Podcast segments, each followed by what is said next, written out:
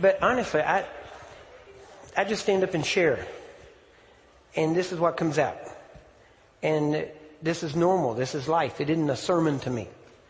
I, what I'm, see, when I started, I had a daughter that was very sick, had a tumor, and when she was three, she passed away. And I went to everybody that was teaching me faith, tried to get them on the telephone, couldn't get anyone on the telephone, couldn't get a hold of them or talk to them. And I kept trying to find someone. I heard all these stories, but I was trying to find somebody that could actually do what I'd heard them talking about. And I was looking for somebody that could raise my daughter from the dead. And I couldn't find anybody. And so the next day we buried her. And whenever I stood at that grave, I told God, God, there was no man for me when I needed one. But if you will teach me, I will be that man for somebody else. And so I, I, the reason I'm telling you this is because I want you to know, now we've seen nine or so come back from the dead. We have seen thousands of healings. We've seen everything and we've seen every part of the human body healed. We've seen every kind of, kind of disease. It's amazing. And what I found out is that no disease matters.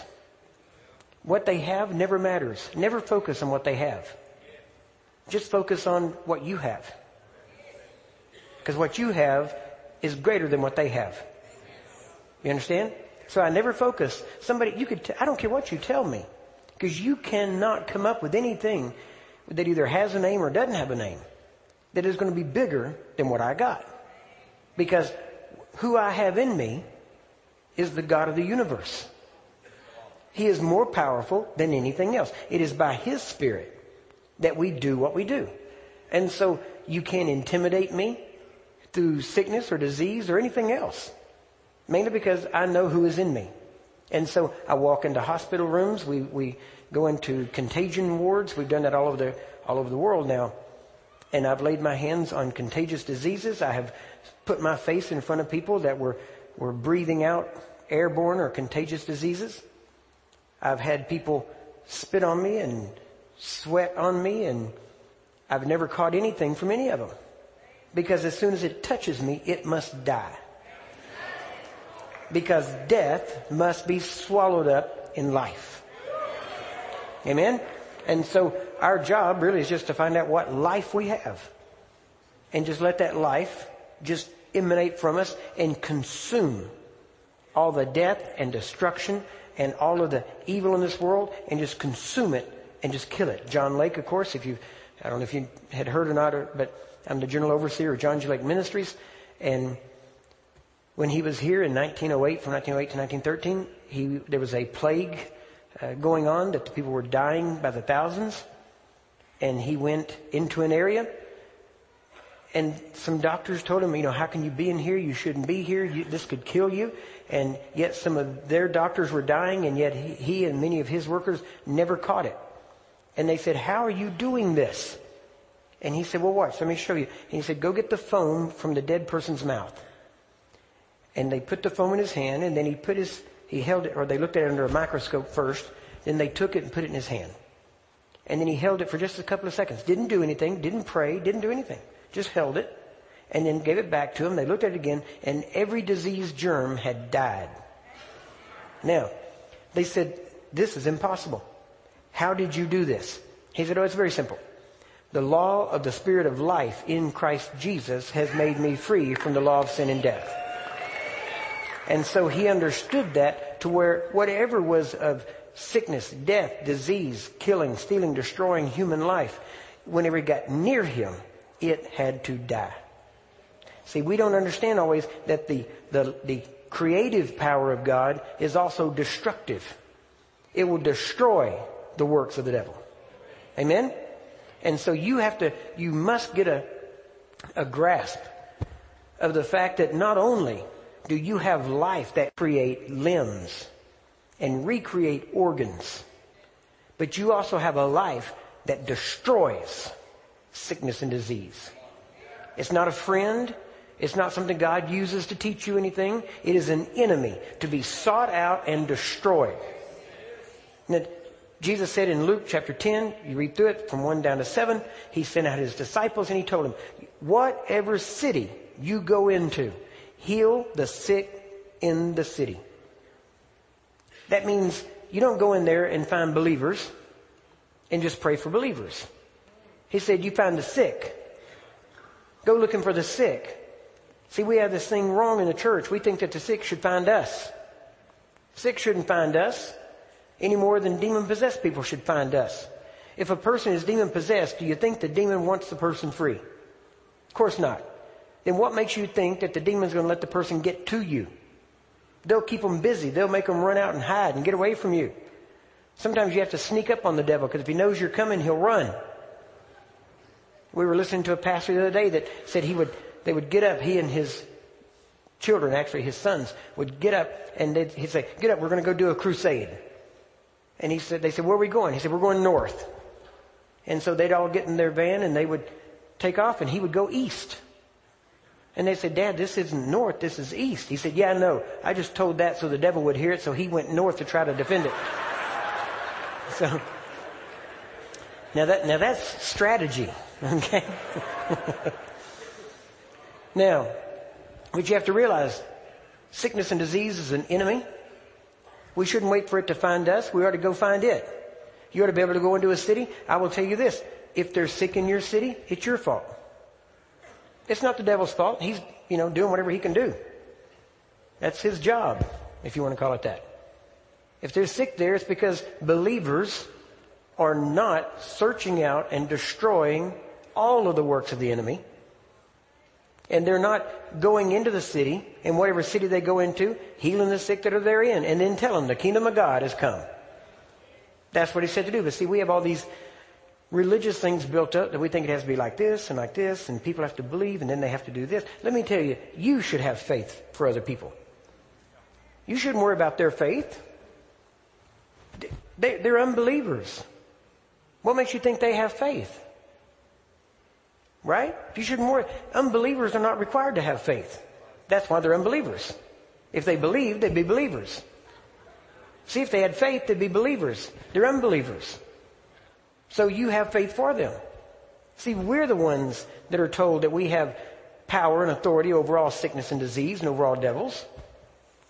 Well, it doesn't, it doesn't say you have power and authority over sickness and devils as long as the person believes. See, that's not real authority. Right? If I have authority, I have authority. And if I have authority over sickness and disease, that means I have authority over all sickness and all disease, no matter where they are, even if they're living in your body.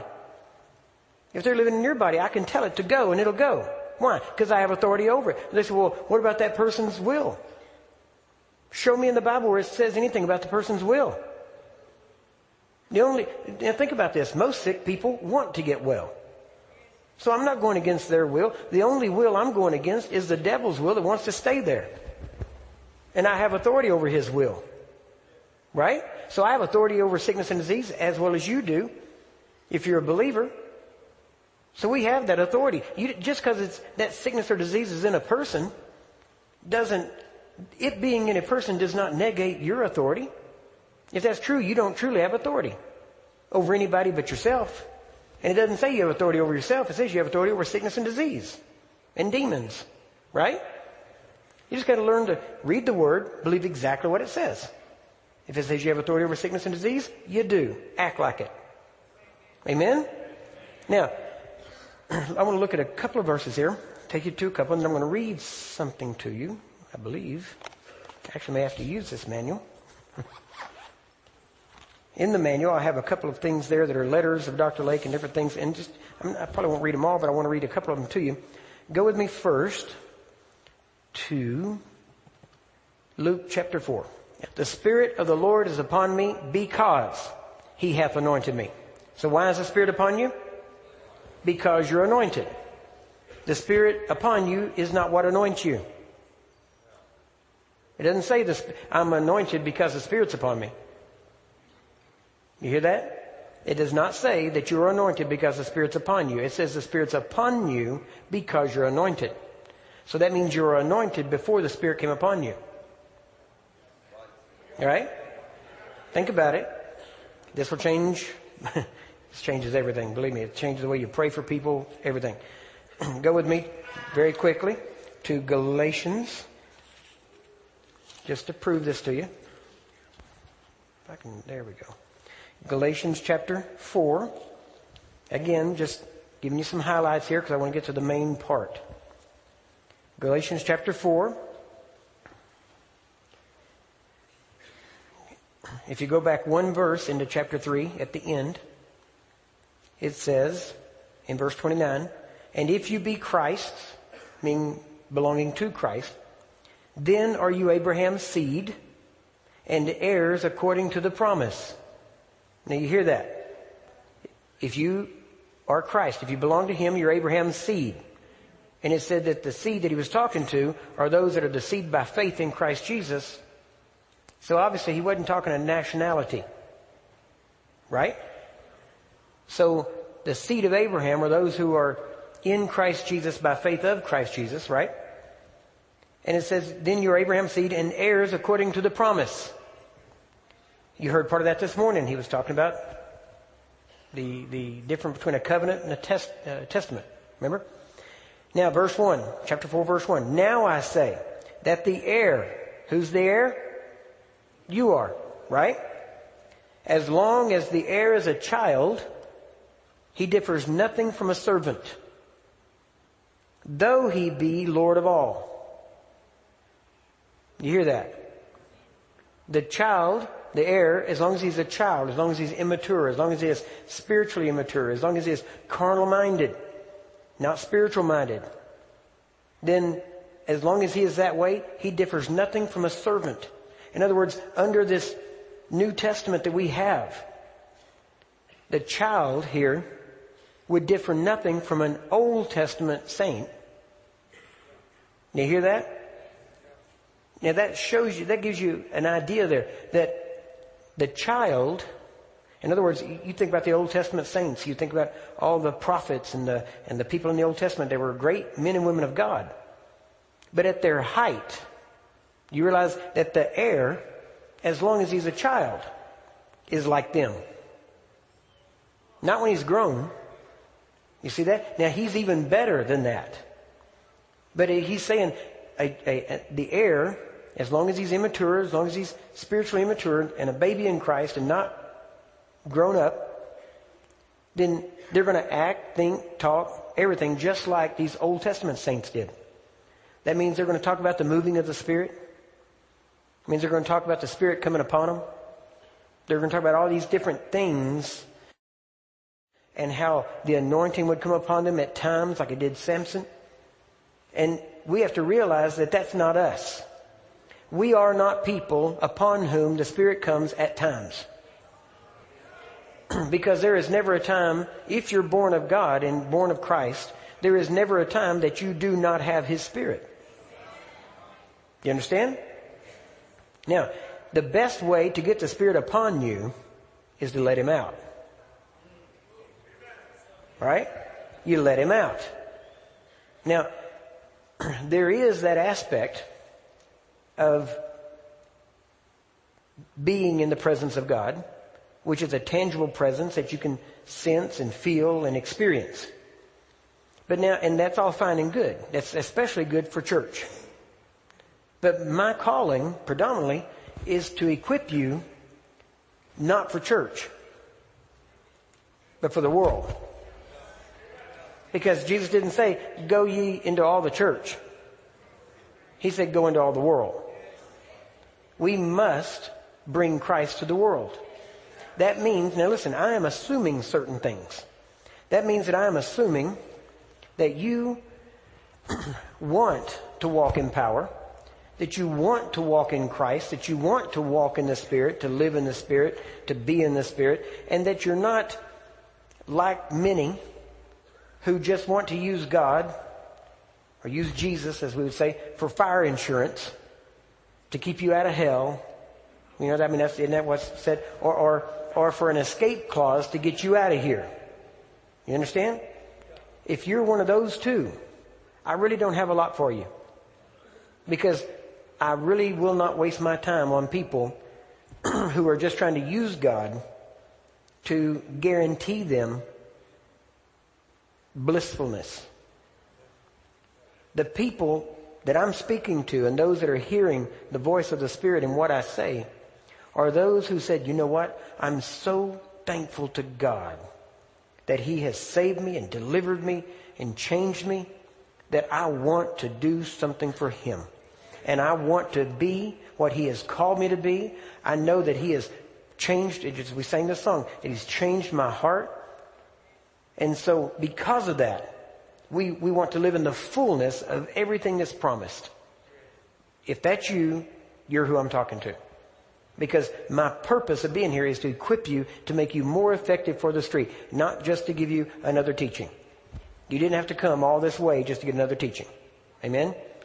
And so the idea is that we do something that will work, something that will change the world. So, now notice, my job is to get you from being a child to grow up into the things of God. And again, if you were not here, then there's various aspects that we teach on. We talk about what's the difference between milk and meat. And I'm going to give you the short version real quick. Meat, pulling something loose here. Meat is the word that you do. Right? In this book is milk. Right? There's no meat. There's milk.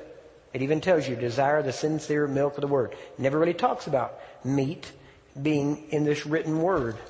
But when you take the meat and you start to, or when you take the milk and you start doing the milk, then the milk will become meat.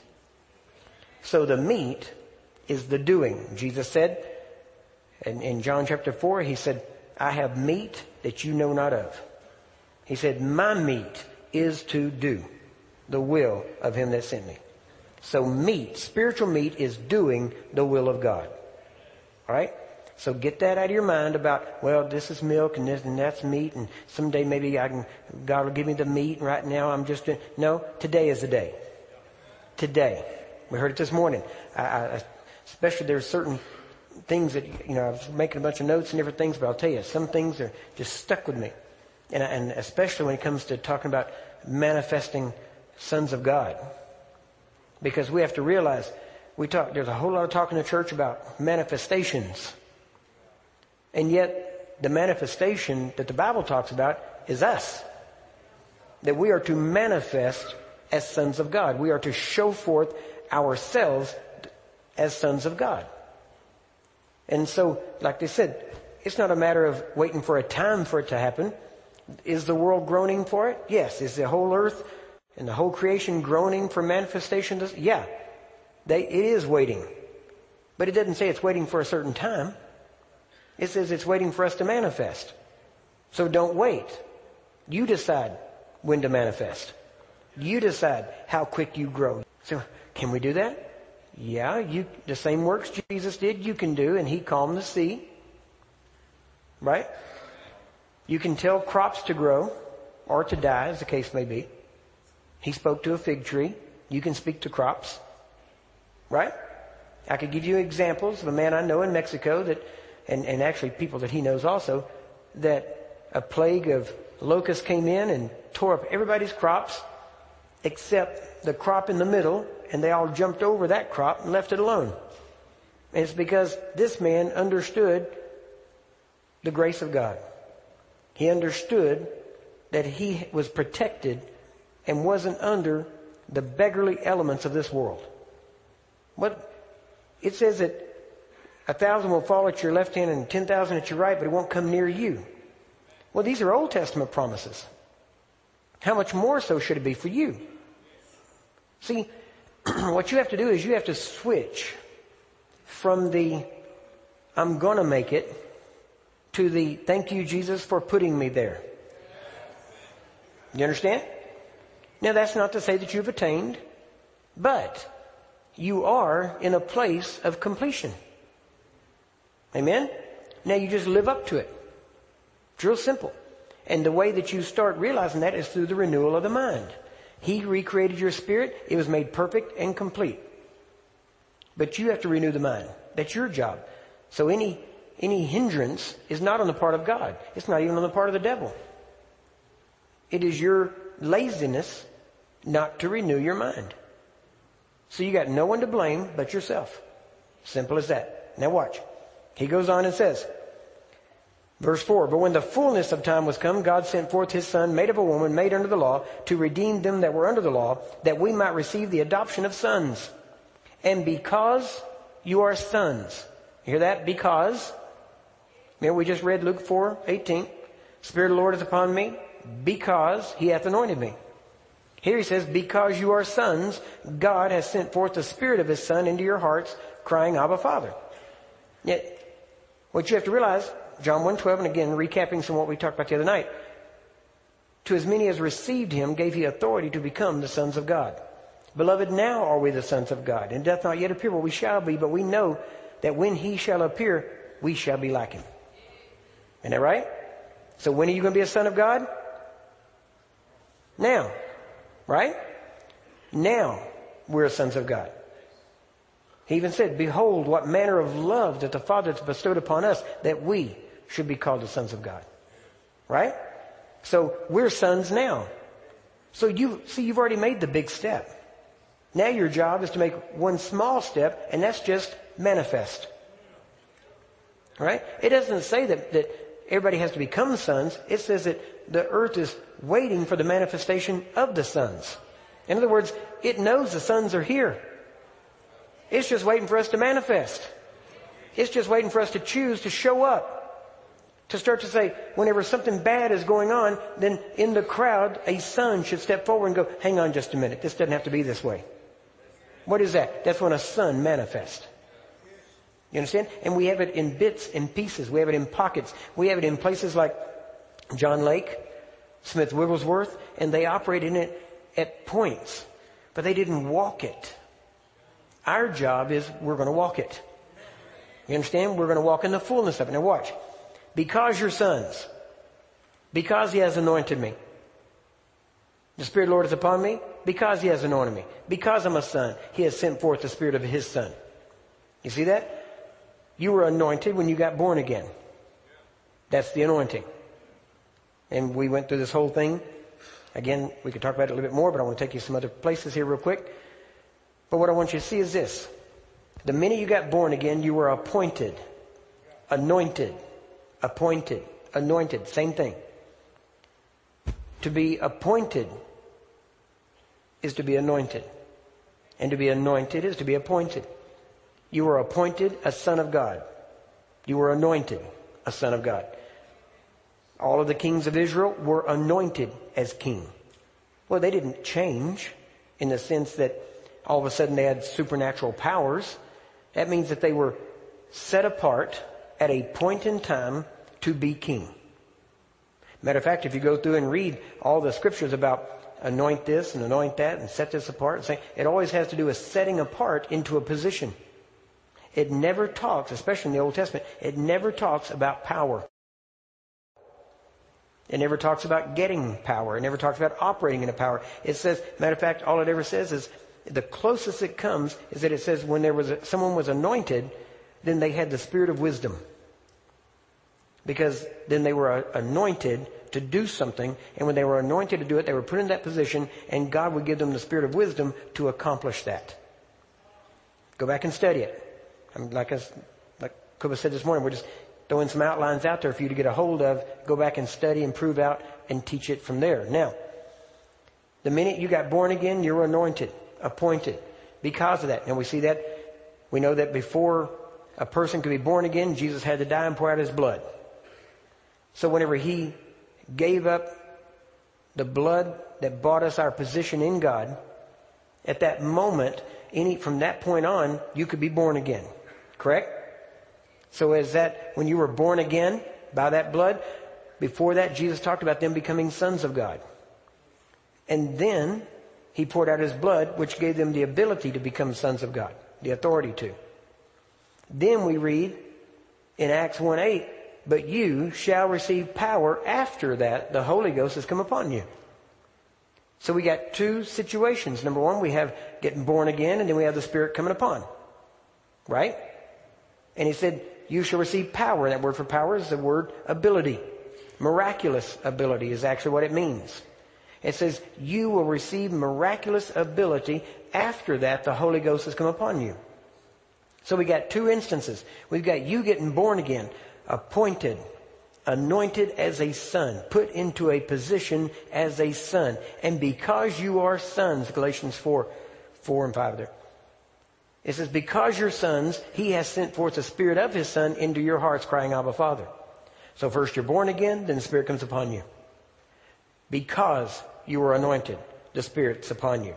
That's what Jesus said. The spirit is upon me because I'm anointed. Because you're sons. I know I'm drilling this in, but we, this is a total opposite turnaround from what has been taught in the church as a whole for, you know, actually not that long, about 100 years or so. But you need to realize, and just as we said earlier, John Alexander Dowie had a tremendous healing ministry without ever receiving the baptism of the Spirit. Why? Because he saw scriptures that said healing is right. John Lake had a, had a very tremendous healing ministry before he ever received the baptism of the Spirit. You said, then what? Why do we need the baptism of the Spirit? Because first off, you may be a son and you have authority. And when you get born again, you got everything you need right then to do anything you need to do, especially with your own life. But when you get that spirit that comes upon you, that spirit that is sent into your hearts crying, Abba Father, that, that baptism in the Spirit, the Acts 1 8 and Acts 2 4 and all that, when that happens, then before that you're a son. When that happens, now you can act like a son anytime, anywhere, under any circumstances, without having to be told what to do, without having to be led to do it. Because you will not find one place in the New Testament especially where it ever said that anybody was led to heal the sick, led to raise the dead, led to preach. Never says that. That, the, the, and uh, we will bring some of these out as we go along further, probably even tomorrow. But the purpose of the Holy Spirit, there's two places where it talks about being led by the Spirit, predominantly. One is in Matthew and again in Luke, and it says that Jesus was led of the Spirit out into the wilderness to be tested or tempted of the devil. Now, that's not a leading that most people want to try to claim. Matter of fact, most of you don't need it. You, you're drawn away of your own lust. You really don't need to be led by the Spirit to go find your sin, right? You can find it on your own. But so we don't generally claim that one. Now, but there is another one. And in Romans 8, it says, for as many, in verse 14, it says, for as many as are led by the Spirit, they are the sons of God. Right? So, and it's not saying as the church has taught in the past, that at times the Spirit's going to move me. And how do I know that I'm a child of God? Because at times the Spirit moves me to go pray for the sick. Or that's not what it's talking about. You have to read the context. All of Romans 8 has nothing to do with praying for the sick or doing any work. It is talking about you mortifying the deeds of the flesh. Every one of them. So it's always talking about that. It's not talking about you being led to go to the grocery store and pray for somebody or anything else. So you need to realize Jesus talked about the Spirit and he said, when the Spirit of truth has come, he will lead and guide you into all truth. He didn't say he's going to lead you into healing the sick. Didn't say he's going to lead you to do anything. He said he would lead you into truth. When you learn truth, then moral obligation should lead you to walk in that truth.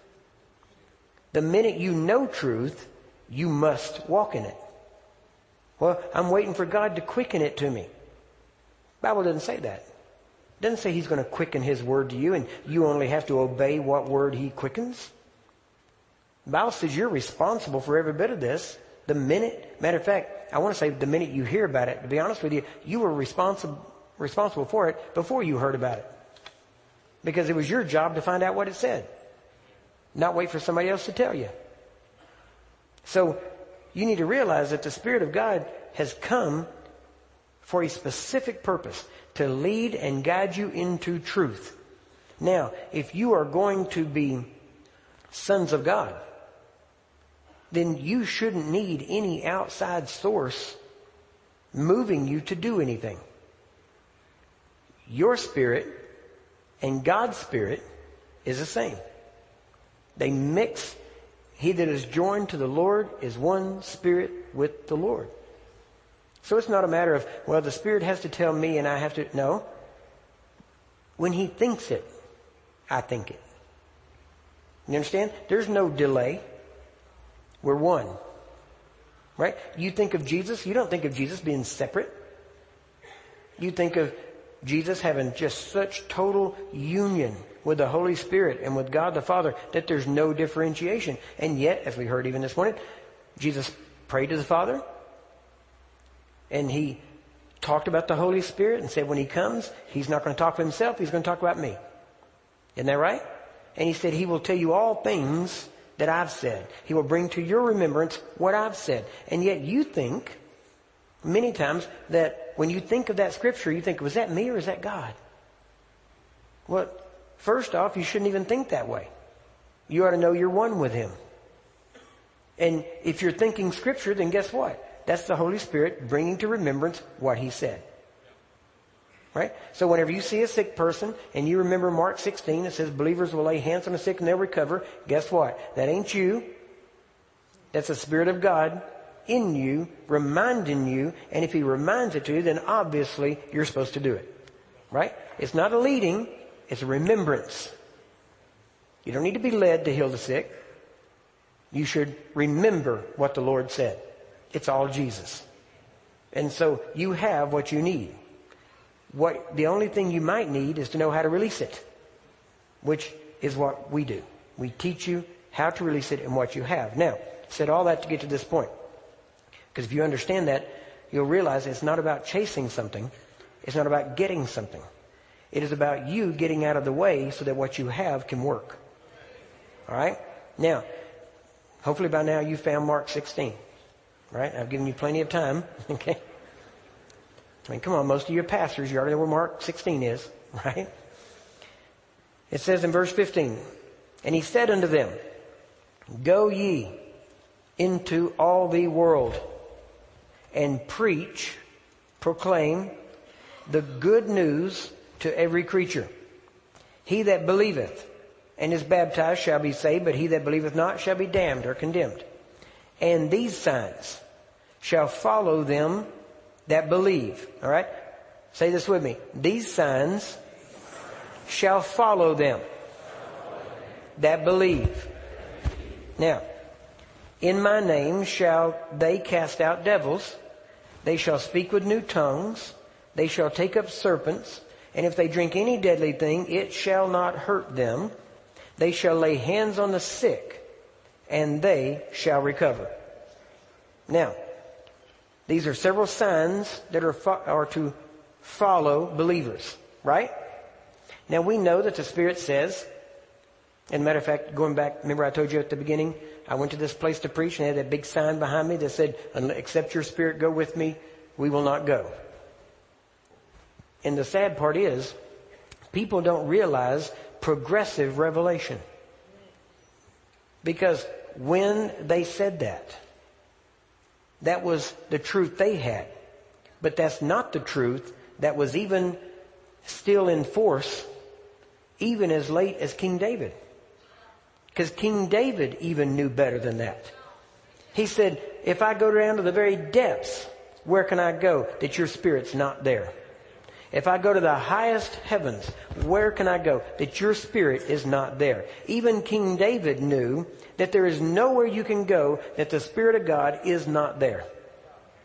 And yet, even today, we have, as Brother Kobus said this morning, so-called Christian television preaching about where the presence is and this presence and that thing and you got to get this and you got to get it in by this time accepted because the Spirit of God is going to be over this offering as we all this stuff.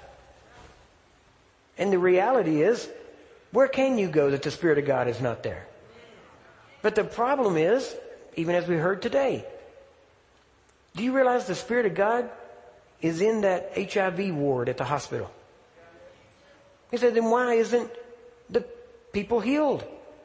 Because spirit doesn't have a hand to lay on them. He's there. He's just waiting for a Christian to show up. That he can put in like a glove in that sense and put his hands on it. But that's the reason. Now watch. Matter of fact, let me take you into the manual. If you have one of these, now's the time to use it. Very quickly, let me give you. Listen to this. This is on page 83 of your manual. It's how to enter the will of God. Now listen, gonna, this is going to be in, in keeping with the theme of these meetings. I'll be dealing with walking in the Spirit and understanding some of the things of the Spirit realm.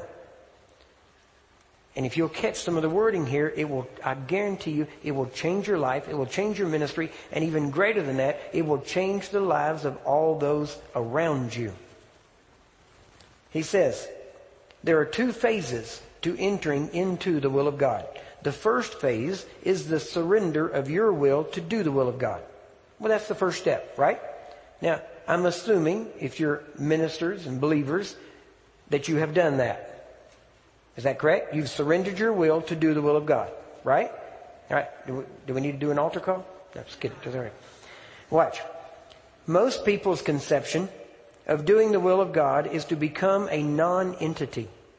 And what that means is most people's idea of, of getting into the will of God means, well, I'm just going to void myself. And no desires, no nothing. I'm not going to, nothing. I'm, I'm going to just fast. I'm just going to put my body under. I'm just going to beat it down. I want no desire. I'm going to void my mind and I'm just going to let the Spirit move me. All right? Now, that is not biblical. It is not Christian. It is New Age or Eastern religion. Do you understand? Nowhere are you told to void your mind. First off, there is no such thing as a void. You understand? And if you try to void your mind, I promise you, you will get devils. All right? Do you understand what I mean by that? Because there is no void. The Bible doesn't say void your mind, it says renew your mind. That doesn't mean take everything out. It means replace everything. So you have to replace the old mind with the mind of Christ. The mind of Christ is not void. The mind of Christ has all the riches of wisdom and revelation and understanding. It has all the understanding of the power of God and how it works. It's all there. So don't void your mind, renew your mind. Amen? Don't become a non-entity and float around. Do something. That's one of the things that I see so often in some of the conferences I've gone to, especially in the States, is that the, the epitome of the conference is when everybody falls out.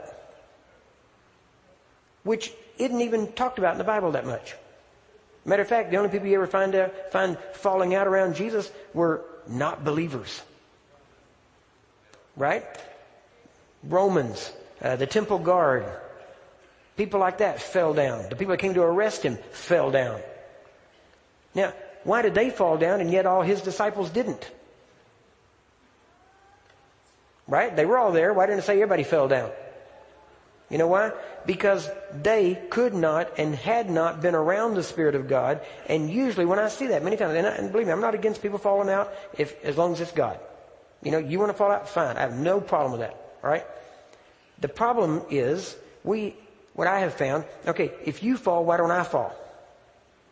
If I'm the one delivering and it hits me first, shouldn't I fall out before you get it? You understand? But the reason is this. As a minister of God, a representative of Jesus Christ, you must learn, especially since I'm talking to a pastor's conference, you must learn that you are carriers and that you are, and I hate to say it this way, but maybe you'll get the idea, you are insulated. You're grounded. You understand? Where it flows through you to hit them, but doesn't hit you. Right? Now you may get some effect, but it doesn't hit you like it does them. Why? Because you get used to it. And you should. One of the things that bothers me the most when I see meetings where everybody falls out, I think, you know, it's amazing. Holy Spirit shows up in such force. The Holy Spirit doesn't show up just for you to fall down. He comes in for a purpose. To, to touch and heal and deliver and set free and, and to give you wisdom and understanding and gifts and all these things. He comes in with a purpose. And yet we think the epitome is when He shows up, we should all fall down. And I kind of picture the Holy Spirit walking into a room and the whole, everybody falling out and then him say, oh, man, and I was just fixing to work. I was just fixing to start working in some of you and I was just fixing to start, you know, making it, how am I going to get any work done now when all of my workers are laid out on the floor? You see, and we think it's a, a, a picture or the epitome of spirituality to fall out. It doesn't impress me when people fall out. It impresses me when you get the job done you were called to do. Amen? Understand that because at some point, you know, it's amazing how many people fall out in church and they never fall out in the grocery store. You know why? Two reasons. Carpet, concrete, catchers, no catchers. Right? Let you know. Right? Okay, now, but watch what he says here. Now, it is not God's ideal for you to have to be pushed around like a machine or moved like a mechanism. You hear that? You're not supposed to be walking through the checkers, the grocery store, with your shopping cart, and then all of a sudden you walk past a sick person, and you, because you're walking, and you think, well, if God wants me to pray for him, he'll take my hand and throw it over on him. No, that's, that would be him. That'd be like God being this puppet master and you're this puppet. And you just put your hand over there and, okay, well that's what, I guess he wants me to pray for you. That's not God's ideal. That would be like if you were a child having to be told what to do and when to do and how to do it. But you're supposed to be manifesting as sons of God. You never see Jesus just bouncing around. You see him, he was walking with purpose. He ministered with purpose. He didn't just walk past people, oh, it must be you. No. He, you don't see that with him. Now watch. It says, the other phase, phase two, and listen, is recognizing yourself as God's son and servant. And do you hear that? I tell, everybody, I tell everybody, all, there are three things you need to know. You are God's son, you are the devil's master, and you are man's servant. You're not God's servant, you're man's servant. You understand? You're God's son, devil's master, man's servant. You can't be man's servant and get sickness off of him until you're the devil's master. And you can't be the devil's master until you are God's son. But as God's son, the devil's master, and man's servant, guess what? You can heal the world. Why? Because no devil can stand before you all the days of your life. Because greater is he that's in you than he that's in the world. All of those works, all that stuff he's done.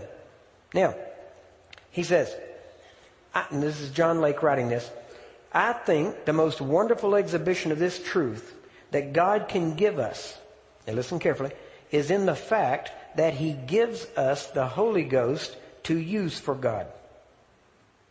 You hear that? He gives us the Holy Ghost to use for God. Now, isn't that the opposite of what we've heard in the church many times? That, well, you know, we, we are to give ourselves to God. Truth to that. But read, it says they received the Holy Ghost. That means they didn't, you understand? They didn't get them, they got Him. You get it? They didn't, they, they didn't, see, we always think, well, I'm, I'm His, so He can just do whatever He wants. That's not what the Bible says. The Bible says that you are His, because you believe in Jesus Christ, you're born again, born of His Spirit. Right? That Spirit is in you, but guess what? The Spirit of power is there to manifest and it's for you to operate. See, this is what John Lake understood. This is what's so radically different about his message. Now watch. He says, for instance, the Lord says, they shall lay hands on the sick and they shall recover. But if you do not lay your hands upon anyone, they will not be healed. Right? So who's the world waiting on? Is, it, is the world waiting on God? No. Is God waiting on him? You think God's just sitting there going, well, let's see, what time is it? No, not time to move yet. No. Got a little bit longer. You think he, that's what he's doing? No. The world's waiting for what? The manifestation of the sons of God. The whole earth groans. All of creation groans, waiting. Why? Because it's under bondage of sickness and disease and, and all the decay and all the things that are going on. It's waiting for the manifestation of the sons of God. God is waiting for you to manifest. You are not waiting on God. God is waiting on you. He's given you His name, His word, His spirit, His power. He's given you everything. What else can He not give you? Well, I'm waiting on the anointing. Wait a minute. He has given you, Ephesians 1 3, that you are blessed with every spiritual blessing in heavenly places in Christ Jesus. So if you're blessed with every spiritual blessing, that wouldn't that include the anointing? Wouldn't that include power? Wouldn't that include get? So in other words, what are you lacking? If you've been blessed with every spiritual blessing, then that means you don't need any more blessings from God. Right? You just need to walk them out. And then the, the law of sowing and reaping can take in to where the more you give out, the more you get. You know, you move 10% out, God will put 100% back in you. Amen? But He's waiting on you. You're not waiting on Him. Well, we're just waiting on a move of God. No, let me tell you something. I'm not waiting on a move of God. I am a move of God. Every time I move, God moves. If I lay my hand on the sick, God moves. If I lay my hands on them, guess what? God lays his hand. Why? Because he's waiting for me to do it. So I'm not waiting on a move of God. You want to see a move of God? There's one. Do You understand? God is waiting on you. That's why I tell people. Now I understand many of you, maybe for whatever reason, you get down or something. You know, I heard one man say, well, you know, why do we have to be filled over and over again? Because, he said, because I leak. Okay, I can understand it. But I can tell you. Now, I'm not saying I don't have times when my emotions are not all excited. You know, usually because of external circumstances, something going on around or something, you know, that I don't like or, you know, there's a certain amount of humanity there. There's things I don't like. There's people I don't like. Right? I'll be honest with you. I love them. I don't like them. Right? See, not like, not loving them means I wouldn't help them if they need help. But I can, see, I can not like you and I'll still help you. Just because I help you doesn't mean I like you. It just means I love you. Right? So, I've learned, but what I'm saying is that, you know, is there times when your emotions can get down? Yeah, but the problem is you tie the emotions with the power of God. You think because your emotions down, the power level's down. And I'm telling you, the power level's always up. You know, the only thing is when your emotions are down, you're not as likely to step out and do something. And that's why you got to die to self to the point where you think in terms of, you know what? I don't care if I, you know, I don't care if I just got mad at this person and cussed them out. Now you shouldn't do that, obviously. But do you think God loves the person that's crippled any less because you just messed up? Well, now wait a minute. Are you healing the sick because you're so great?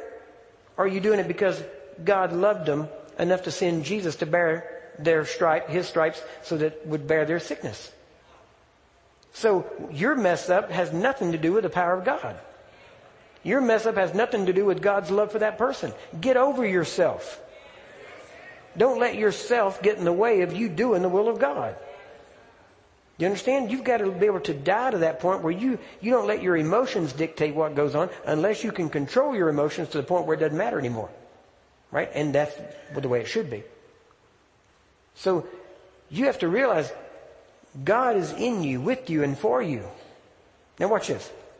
He says, but if you do not lay your hands upon anyone, they will not be healed. However, if you have faith to believe that you have the Holy Spirit to be used by Him and for Him, your heart and your hands will be ready. It is a sad thing to me that God has to go out on a special mission and hunt a soul up and wrestle with him in order to get him to do something for God. But isn't that what we always tell God? God, if you want me to do it, you move me, you lead me, I'll do it. You ever realize when you were a sinner, you didn't have to be led to sin? Isn't that right? You did it on your own. You know why? Because that was your nature. Well, if you get a new nature, new nature, shouldn't your new nature also lead you to do righteous? Because he that does righteous is righteous, isn't that right? I mean, come on, what makes you think that the Holy Spirit should have to lead you to do anything? Do you like having to tell your kids everything to do? Or do you want them to grow up and do what needs to be done without having to be told? See, we understand that, and yet we turn around and make it all spiritual in the church. You know why we do that? Because we don't want the responsibility that every time we see a sick person, we're supposed to do something. We'd rather say, you know, I just didn't feel the Spirit leading me. Really. You know, well, yeah, you know, we got to be led. Really? Did you, did you, did you really check on God's leading before you planned your vacation? Or did you to go where you want to go? Isn't that funny? You, you have to be led to do a good thing, but you don't have to be led to do what you want to do. Hmm. Maybe you just need a little more of your nature changed into His nature. To the point where He would even look toward the cross with joy. Think about that. Amen? And watch, he says, there used to be a Bible school in Ohio where they waited in continuous prayer meeting for nine months for the gifts of the Holy Ghost. I said to them, it seems to me if you stay around for 10 years and nine months, you will miss the gifts of the Holy Ghost. But if you take off your coat and go out and use what God has given you to bless others, He will give you more. You hear that? Not waiting. People wait and tarry and tarry and wait and wait. It's amazing. God said wait. Jesus said wait one time. He said go over and over again. One time he said wait. And the church has been waiting ever since. We don't take into account all the times he said go. And here he said, now, this Bible school in Ohio, this is a town called Findlay, Ohio, and the, the building that used to be this Bible school, you know what it is today? A funeral home. Now tell me that's not prophetic. Right? That's what it is today. Now, you're with me in Mark 16. We're going back there. Okay? The reason I took you there is because I want you to hear what John Lake said about the Holy Spirit. That God gives us the Holy Ghost to use for Him. Now think about that. All right? Again, just before I get into Mark 16, I'm watching my time here too because I want to make sure we get you out of here at a good, good time. We went to a, well, I was with Dr. Lester Sumrall for several years. And he was in South Bend, Indiana. And in South Bend, it was a place where they made cars. There was a factory, a car factory there. They made Studebaker and they made a car called an Avanti. And we got to go through the plant one time just on a tour to look at it and see what it's like. And in the very corner, when you walk, you had to walk up all these stairs to get there, and there was a little bitty room that had glass windows. And we walked up, and there was a man sitting there. And this man, he wasn't very impressive. He wasn't a big guy. He didn't have big muscles or any of that kind of stuff. He was just sitting there. And there's these joysticks sitting there. And he just tap, tap, move this one, hold it, turn loose. Boom. I mean, it wasn't even like he was trying. He was just doom, doom, doom, doom, doom, doom, doom. And everything he moved, this rail would go across these, this big crane would go across these rails. And then he would push a button and this thing would, and it would grab a car. We're talking 3,000 pounds here, right? What's that? 1,500 kilos or better? Something like that? And he would grab this thing and he would pick it up, and then he'd push a button, and, and then he'd pull the thing back, raise it up. He would tap it. It'd move. We're talking 3,000 pounds. And this man is moving it with a finger. It's amazing. God spoke. He said, that's the Holy Ghost. Do you, do you get it? That man can't raise 3,000 pounds. But there was something between his hand and that car that amplified his intentions and will to accomplish what he was trying to do. Amen? Now, when I got that, I realized God gives us the Holy Ghost as that crane. Right? Can I heal the sick? No. But between here and their skin, there is something that can. And he's called the Holy Ghost. And unless I lay my hands on them, he can't work because he has no body. You understand? He's a spirit waiting for the opportunity to manifest through a body. Okay? Same thing with demons. Why do you think demons want to inhabit humans? They need a body. Right? They're spirit. They need a body. The Holy Ghost is a spirit. He needs a body. Now the beauty of it is this. When you got born again, you were appointed, anointed, set apart, sanctified, consecrated unto God. Then because you're sons, He sent the Spirit of His Son into your hearts crying, Abba Father, meaning my Father, which is actually more of a term of what can I do for you? And because of that, that spirit in us cries out, God, what can I do? Oh, I can lay hands on the sick. And because of that, He is waiting on you. So let me ask you this. If He's waiting on you, who's causing a move of God? Is it God or is it you? You. Because He won't move without you. You understand? And if you refuse to move, then guess what? He can't. Unless he can find somebody else through which to move. Now, the problem is we've had teaching in the past that emphasizes waiting until the Spirit comes upon. And the funny thing is, you, I could make you feel the Spirit, or at least what you would think would be the Spirit, by taking you through certain things. We can use, you can use worship to do it to get you into a place. And then by a mere suggestion, I could tell you the Holy Spirit is going to sweep through here from the east to the west. What is east? That way, I guess. You know, whatever it would be. And by mere suggestion, because you're in that place where you want it, you'd feel it. And then if I convinced you that you had it and you could use it, you'd go do it and it would work for you. And you'd think, that's when I got it. No, you had it all the time. It's just when you finally believed you had it, you acted like it, and it started working. Right? I'll give you some testimonies of that as we go on. But I do want to hit one more thing very quickly. Here's the key. In Mark 16, I'm going to go back to verse 17 first. And these signs shall follow. Right? follow. Okay. Verse 19.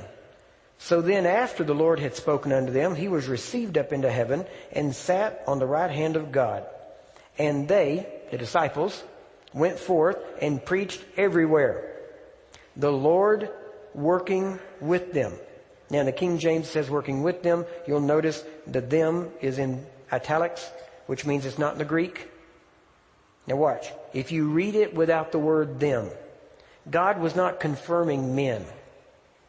He was confirming His Word. So watch this. And they went forth and preached everywhere, the Lord working with and confirming the Word.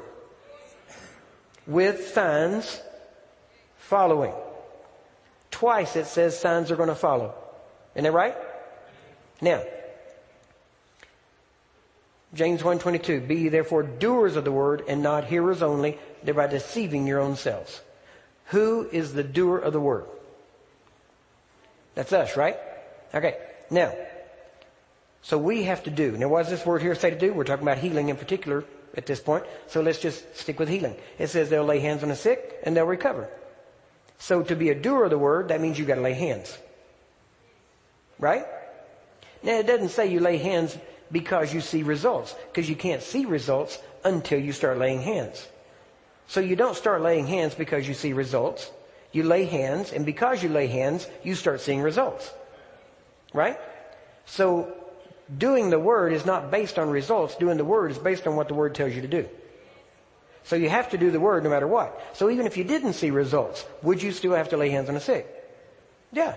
It wouldn't be near as much fun. Right? But you'd still have to do it because it's a command. Right? So it's not an option. Results or no results, you gotta do it.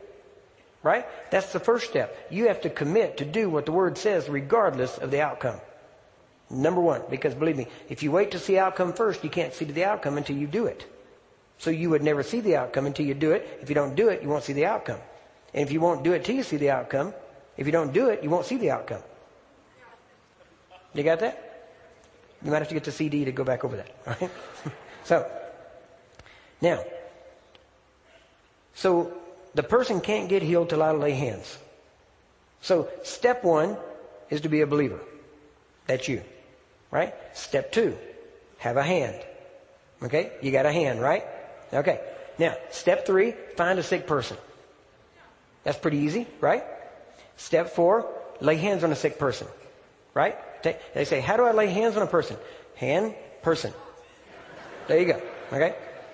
What do I say? Wait a minute. They say, how do I pray? Okay, wait, wait. Hmm.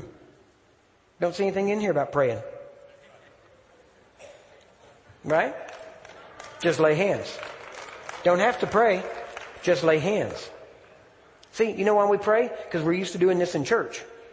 And in church, people are expected to pray and they expect things to be a certain way. In the grocery store, they don't know what you're going to do. Right? And they don't know how it should be. So you can do it however you see it should be done. And you just lay hands. Okay, one way to lay hands, shake hands. That's laying hands. Right? Okay. Now, watch this. So you lay hands on the sick. Once you lay hands on the sick, then what happens? They're supposed to recover, right? Well, before they can recover, there's a transfer of power, right? There has to be the healing part where it goes into them. Now, but here it says, these signs will follow. And then it said, the Lord working with them, working with and confirming the word with signs following. So signs do what? They follow. You hear that? They follow. They don't precede. They follow. That means I gotta lay hands before there can be a sign. That means I have to be a doer of the word before there can be a sign. Right? So first, I have to do something. Now, the title of this message, I didn't tell you at the beginning, is, it would be called Co-workers with God. I do my part. What's my part? Be a believer, lay hands. God does his part. What's his part? He does the healing so they can recover. Right? My part, believe and lay hands. His part, heal. The sick person's part, recover. Right? That's, that's, isn't that the order? That would be the divine job descriptions. Right? My job is not to recover. My job is to believe and lay hands. My job technically in this sense, now get this, I'll say the wording right, is not even to heal. Right? I mean, even though we're told to heal, I understand, and there is a truth to that. But I'm saying at this point, my job is to believe and lay hands. Right? Now, then God heals, and because of that, the sick person can recover. Now, Jesus said that He will not leave you an orphan, but He will send a comforter. Isn't that right? And the word comforter in the Greek is parakletos, or paraklesis, depending on which where it's used. But a paraclete means, literally the definition is, one called alongside to help. Right? Now, the one he said is to be our helper is the Holy Spirit. Now here's the problem. We try to help God. See, when you try to help God, then you are not in your job description. You are not God's helper. Right? Now, who needs a helper? A doer. Right? If I'm going to do something and I, I might need help. Right? But if I'm not going to do it, I don't need help. I only need help if I'm going to do it. So if I'm going to be the doer, James 1.22, be therefore doers of the word, not hearers only. If I'm going to be a doer and I can't quite accomplish it, then I have to have a helper to help me. And he said he would send me a helper, right? The paraclete, the helper. Now, let me give you an example. If I came in here and let's say I was an electrician and they told me, uh, we're having some problems in the electrical work. While you're here, could you do some work for us? I said, yeah, I got my team, my crew here. I brought everybody. Yeah. Then we'd come in and I'd, I'd have, I would be the, the, the certified electrician, right? And I would have who with me? A helper, right? An assistant, a helper. And I, we would come in. Now, if he's a good helper, as we went around, he would notice things I didn't notice. And he'd say, okay, on this side, now when we get to this corner, we're going to need the conduit here that goes around, and we're going to need this gauge of wire. And, and matter of fact, we're going to need the heavy cutters and pliers. We're going to need that. And so, why, why would he know all that? Because he's a good helper. Right? And then I'd say, okay, listen, I'm going to go to town. Grab us some lunch or what do I need to do? I'll get some stuff. And when I get back, have everything ready. So when I come back in, if he's a good helper, he will have everything laid out where I need it. He'll have the wire around the side. He'll have the ladder where we're going to start. He'd have the tool pouch with every tool we could possibly need. Isn't that right? And then we'd get up and we'd go up. Now listen, I'm the certified electrician. That means I actually have to do the work. Right? The helper can't do the work. It's illegal. Right? I have to do the work. His job is to help me. So I climb up and I start doing the work. And if he's a good helper, when I get to an area, I start to reach back, kind of like a doctor and a nurse working together. I'd reach back because I'm going to need some different pliers, and I, re, I and I'd say, you know, I'm going to need the. And if he's a good helper, he's seeing where I'm going, right? And when I reach back, he's going to put it in my hand before I ask. You know why? He's a good helper, right? He knows the job and he's looking ahead, and he knows the things that are going to come, and he'll show me the things to come. So I'll put in my hand the tools I need at the time that I need them. I don't need them ahead of time. But as I need them, guess what? He can put them in my hand. And whatever tool I need, since they're coming from Him, I have whatever tool I could possibly need. Right? Could I lack anything? No, I've been blessed with every spiritual blessing. Healing a blessing, then I'm blessed with it. Right? Anointing a blessing, I'm blessed with it. You understand? There's, there is no lack. How can there be lack? Why? Because I have the one who is the fount of everything. And so I would go through and he would say, now on this one you're going to need this. Oh yeah, here we go. Why? Because he knows me.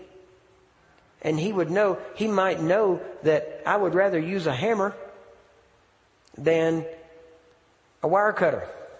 You say, to cut a wire? Yeah, believe it or not, you can smash a wire with a hammer till it breaks apart. Right? Not the best way to do things, but if it's my preference, guess what? That's what he'll do. Why? Because he knows my preferences. Why? Because he's not the doer, he's the helper. Right? That's why William Branham could be so accurate in his giftings of the word of knowledge. He didn't have a gift of healing. He had the word of knowledge. And he would share people's secrets. And at that moment, whenever he would say, isn't that true? And he would give them details. You came from this town. Your husband's name is this. You live at this street address. You came in this car.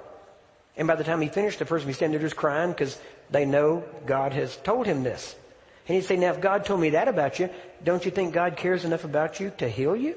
And they go, yeah. And he'd go, go your way. Why? What did he do? He used a gift to get their faith to rise so they could grab it. Now, is that a gift of healing? No. It's a word of knowledge. But it could be used to get somebody healed. Why? Because to a man with a hammer, every problem looks like a nail. Right? That's the way it is.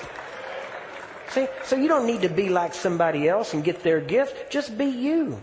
And whatever thing, wherever you flow, whichever way works best for you, guess what? God will meet you where you work best and He can meet the needs of any person you come in contact with.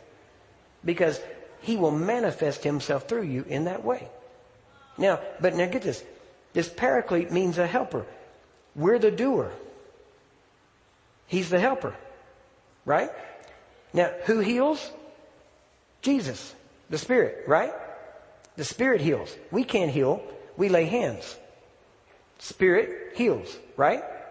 Now, notice, signs follow. Step one, find the person, lay hands on them, right? Now, at that moment, now, notice, signs are going to follow. Well, who's doing the signs? The Holy Spirit. Is that right? Who's doing the signs? I'm doing the work. Who's doing the signs? The Holy Spirit. He's doing the healing, right? But signs follow.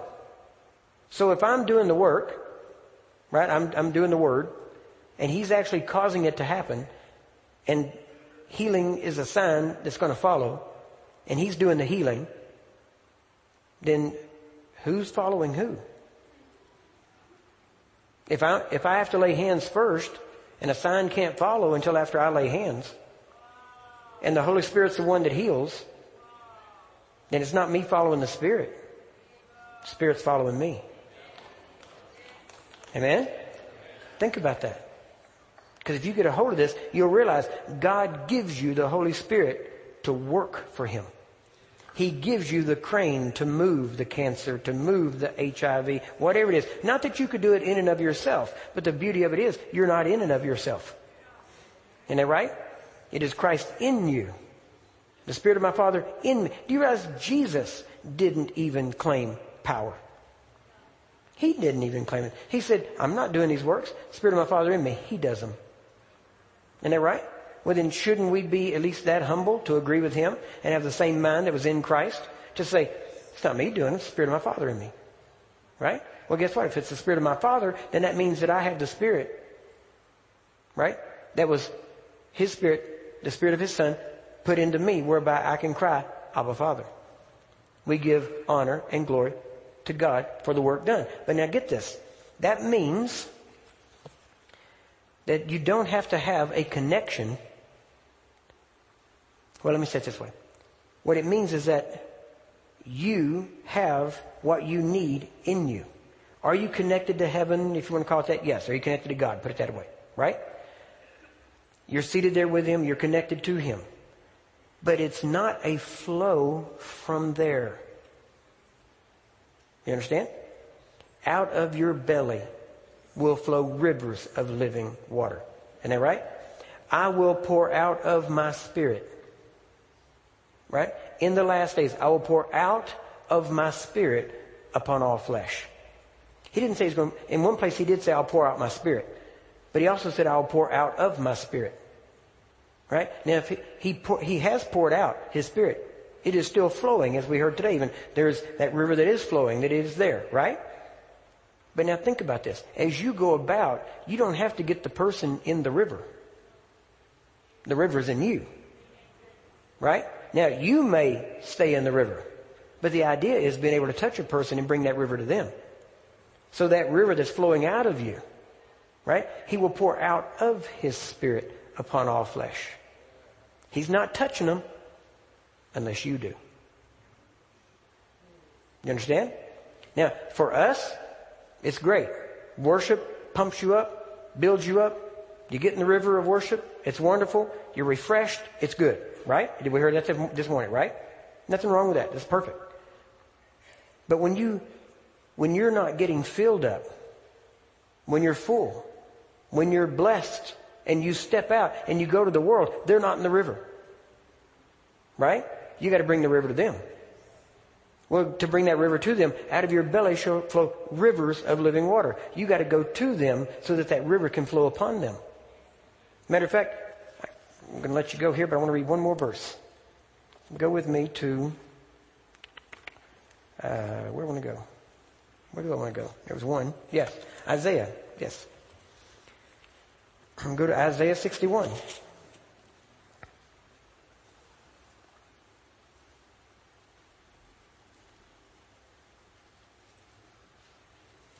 Isaiah 61.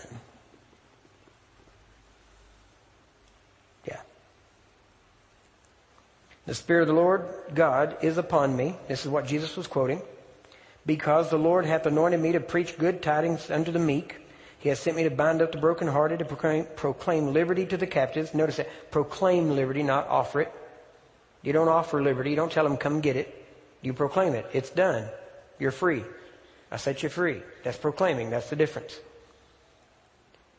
He says, to proclaim liberty to the captives and the opening of the prison to them that are bound, to proclaim the acceptable year of the Lord and the day of vengeance of our God, to comfort all that mourn. To hear that? To comfort all that mourn. That means no mourning should go uncomforted. To appoint unto them that mourn in Zion, to give unto them beauty for ashes, the oil of joy for mourning, the garment of praise for the spirit of heaviness. He's telling you how that's what comes upon you through the Spirit of God, through Jesus Christ. That they might be called trees of righteousness, planting of the Lord, that he might be glorified. And they shall build the old wastes. They shall raise up the former desolations. And they shall repair the waste cities, the desolations of many generations. You hear that? That spirit that is in Jesus, that is in us, is to cause us to rebuild desolate places and to rebuild lives and to rebuild cities and to rebuild through righteousness. Imagine. I wrote an email just not too long ago to a guy here in South Africa and was telling him about our work and what we're doing and how we're doing things and what needed to be done and what our goals are. And I said, imagine what would happen if this gospel was truly preached and lived out by the people. Number one, hospitals would close, right? Or be turned into churches, Bible schools, that'd be fine. Police stations, jails, wouldn't need them, right? You know, there may be some rebellious somewhere, but come on. For the most part, it'd be very minor. I mean, imagine if we could, in Romans 13 where it talks about officers of the government not wielding the sword in vain and noise, imagine if our police departments operated in the word of knowledge. They'd be there waiting for the bad guy to show up. And they're right? Think about it. If they have the mind of Christ, why can't they know? You see? All these people. And the thing is, all this money spent in social programs, most of that we wouldn't even need anymore. Why? Because everybody that had abundance would share.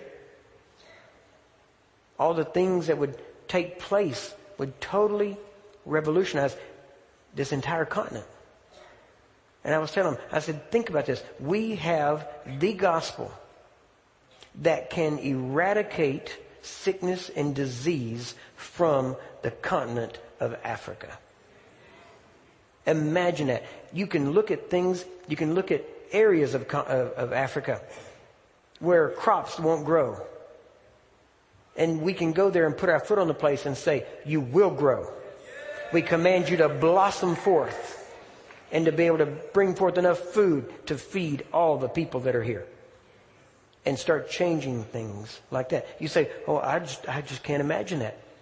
Well, then you can't imagine being a manifested son of God. Because Jesus, as a manifested son of God, took a few little things and broke them and fed multitudes. Isn't that right? Imagine going into a UN center somewhere and laying your hands on sacks of rice and the things start busting open and rice pouring out of them and they just keep pouring out. And they're like, you know, usually when you open a bag, sooner or later it stops. This doesn't, just keeps pouring. Keeps pouring until there is more than enough.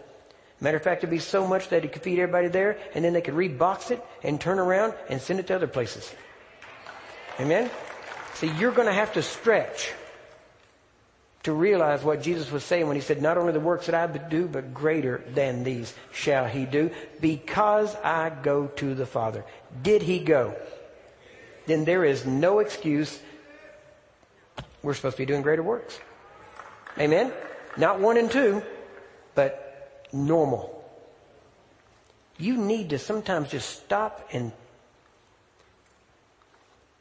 there are times whenever I, I'll just stop Sometimes when I lay down at night to go to sleep, I'll do this. Especially in meetings and things, but a lot of times just on purpose. Other times I'll just be somewhere and I will choose to just stop and just realize God walks in me. I have the Spirit of God. Nothing is impossible. Nothing is too hard. Well, with Him, all things are possible. Yep, and I'm with Him. So to me, all things are possible. Nothing is impossible. What can, like we were saying, you know, beyond what you can think or imagine. Well, that means you ought to start thinking and imagining some pretty big things. Right? I mean, come on. Now you say, well, you know what? I want to get behind Spirit Word because, man, they're covering 80% of the world. Well, okay, if they've already got the 80%, shouldn't be a real jump for you to jump in and help get the other 20%. Right? Come on, it's not a stretch anymore. See, if you really wanted to use faith, you'd have had to been with them back when they were covering 5%. 10%. See, that's when you got to stretch and you got to vision and imagine things and go, we can do it. God can do it through us. That's when it takes that. See, it's amazing how people want to jump on board with you once you already got it over the hump. You know? It's amazing how once a person starts looking better, all of a sudden, oh yeah, we were always with you. Yeah, I remember what you said. It's amazing. You need to realize who you are what you have. In him dwelt all the fullness of the Godhead bodily, and of his fullness we have received. And he gives not the Spirit by measure. Right? Read it. That's what it says. And you read it, and it's in the in italics. It says unto him, but it says he he doesn't give the Spirit by measure. What makes you think he gives the Spirit in measure? That's the beauty of it. I've got all the Spirit, and you've got all the Spirit. You go, how can that happen? It's God. God is just amazing like that. Right? It's not a, I don't get a bit. You don't get a finger and, and you get a little finger and you get a, a big toe of God. You get Him. He gave us Himself so that He could have a body to work through. Amen? And, and then He tells us, us to do this because we're His sons. It's amazing. I want my son to grow up and enjoy the things that I, he's already seen the dead raised. He's already seen sickness healed. He's seen, you know, things not just in my life, but I mean through his own hands when he was a missionary in Thailand. But guess what? I want him to grow up in the fullness and, and understand what it means to walk in the fullness of even what I've walked in and go beyond that. Well, guess what it is? That's called the spirit of a father. The father always wants the son to do better than he did. Right? Well, your Heavenly Father is the same way. Your Heavenly Father isn't holding things back. He's saying, go for it. Let's revolutionize this world. Come on, let's get the, let's get the, the glory of the Lord to fill the earth. Amen? Where everybody can say they're blessed of the Lord. Amen? Let's all stand up. Stand up. If your neighbor's asleep, wake him up. No, on second thought, just leave him there.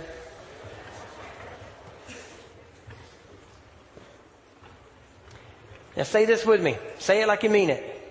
Father, I believe your word. You have sanctified me with your word. And your word is truth. I will live by this truth. I will obey the truth. I'll walk in the truth. I will forget about me. And I will live your life I will manifest your son.